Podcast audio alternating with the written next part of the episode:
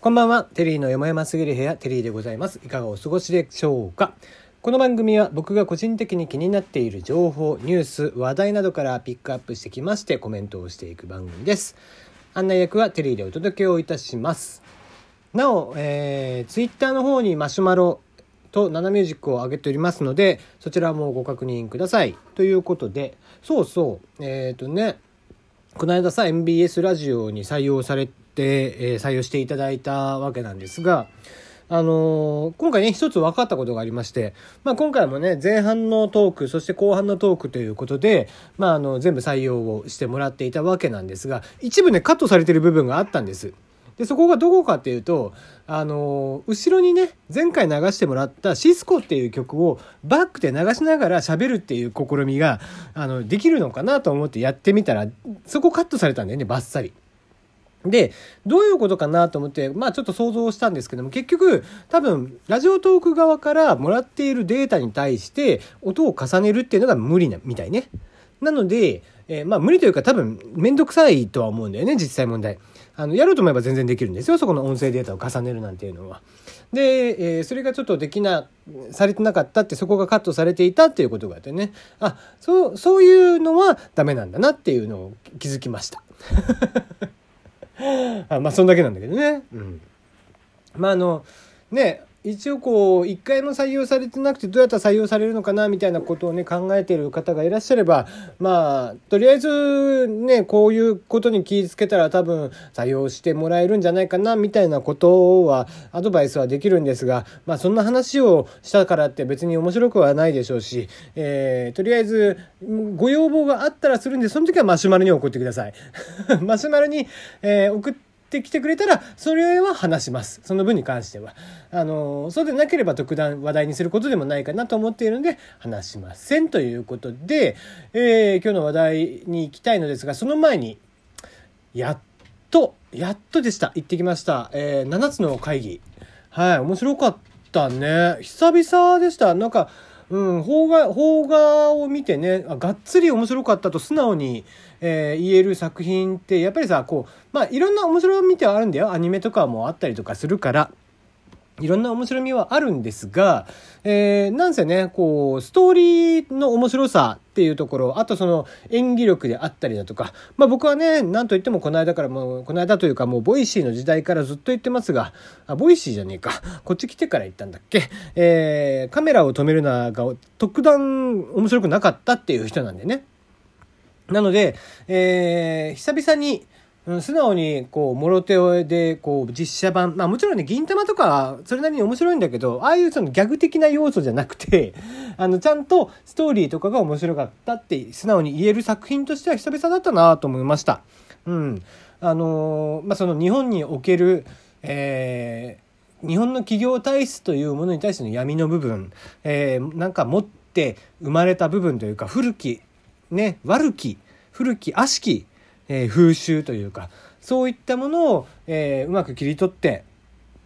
ね、まるでこう、なんか、えー推理物のような感じでありつつ、えー相変わらず池井戸さんの得意な、えー企業サスペンスというか、企業ストーリーというかね、えーそういったものでしたね。で、まあ、下町ロケットのね、その第2期が僕はあんまり面白くなかったんですよ。正直もうちょっと、なんか、食べ過ぎたっていうかね、食い飽きたみたいなところがあって、もうちょっとあの、くどい演出もいいかなって思ってたんですけども、あの、まあ、賛否両論あるみたいでね、萬斎さんの演技がちょっとやりすぎなんじゃないかみたいなところはあるんだけど、そこがね、こう逆にストーリーをこう際立たせる部分であったり、あとこう、その野村萬斎さん演じる、えー通称八角さんと言われるね、安見さんっていう主人公の方の、こう、なぜ、えーこういうふうな、なまあ、いわば忠臣蔵のね、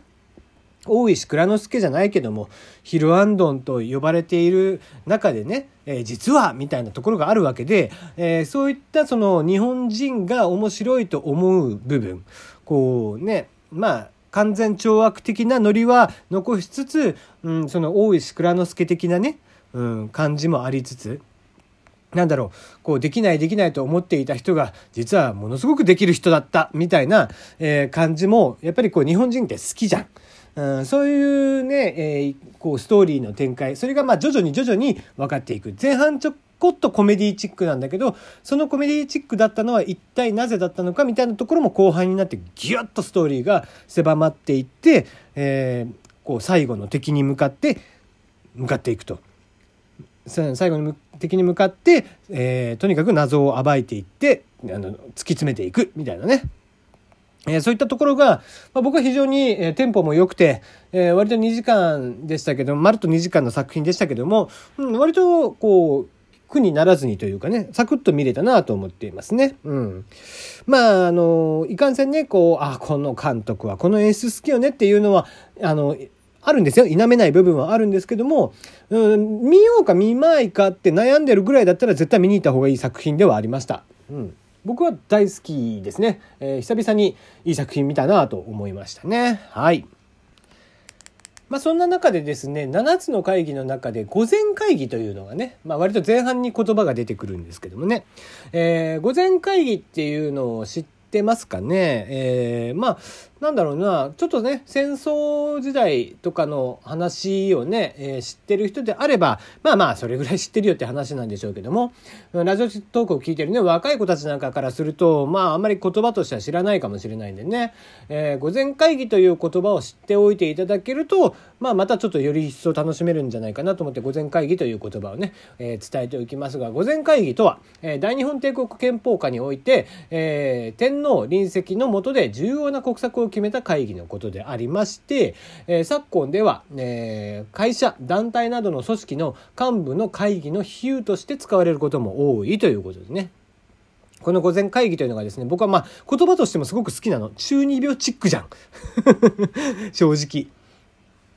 これね、ドラマスペックの中でも出てきましたもんね。確か。えー、スペックだったっけ？映画の方だったかな？ドラ、映画の方のスペックか。えー、午前会議というのが出てきましたけどもね。はい。あのー、ね、こっそり山寺宏一さんとか出てんだよね、あれ。で、そうそう。で、午前会議というのがありましたけども、まあ、あれと同じですね。うん。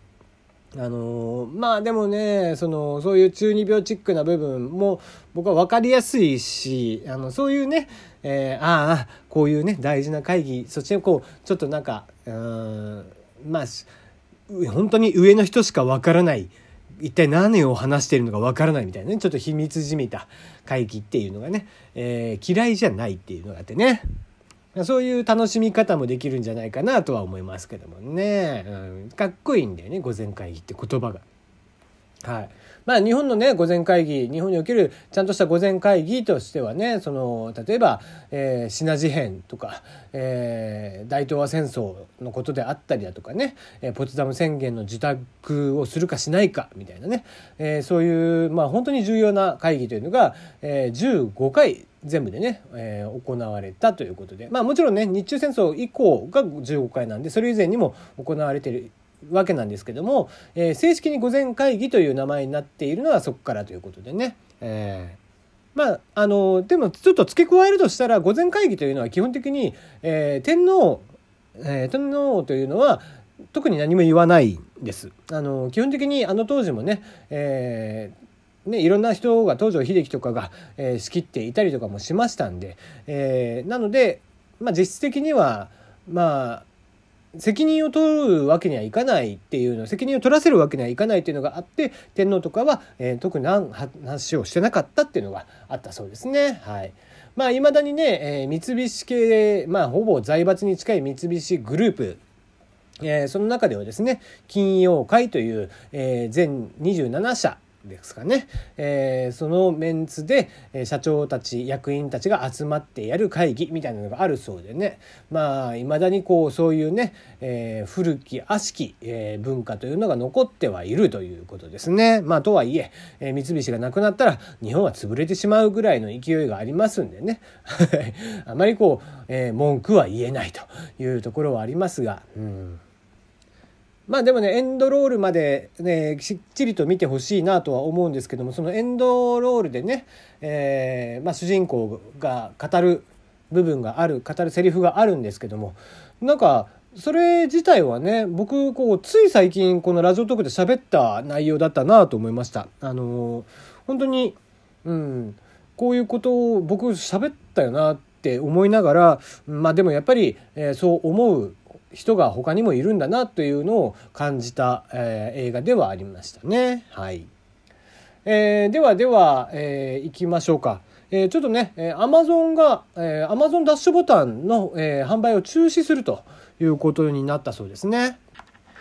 Amazon ダッシュボタンと言いますと、まあ、押すだけでね、例えば洗剤とか、えー、なくなったなってしたら、そのボタンを押せば、その商品がさっと届くというような、えー、機能がある、まあ、本当のボタンだよね。物理ボタンで、えー、まあ、スマートフォンとかをなしに、もういきなりボタンで、えー、押すと。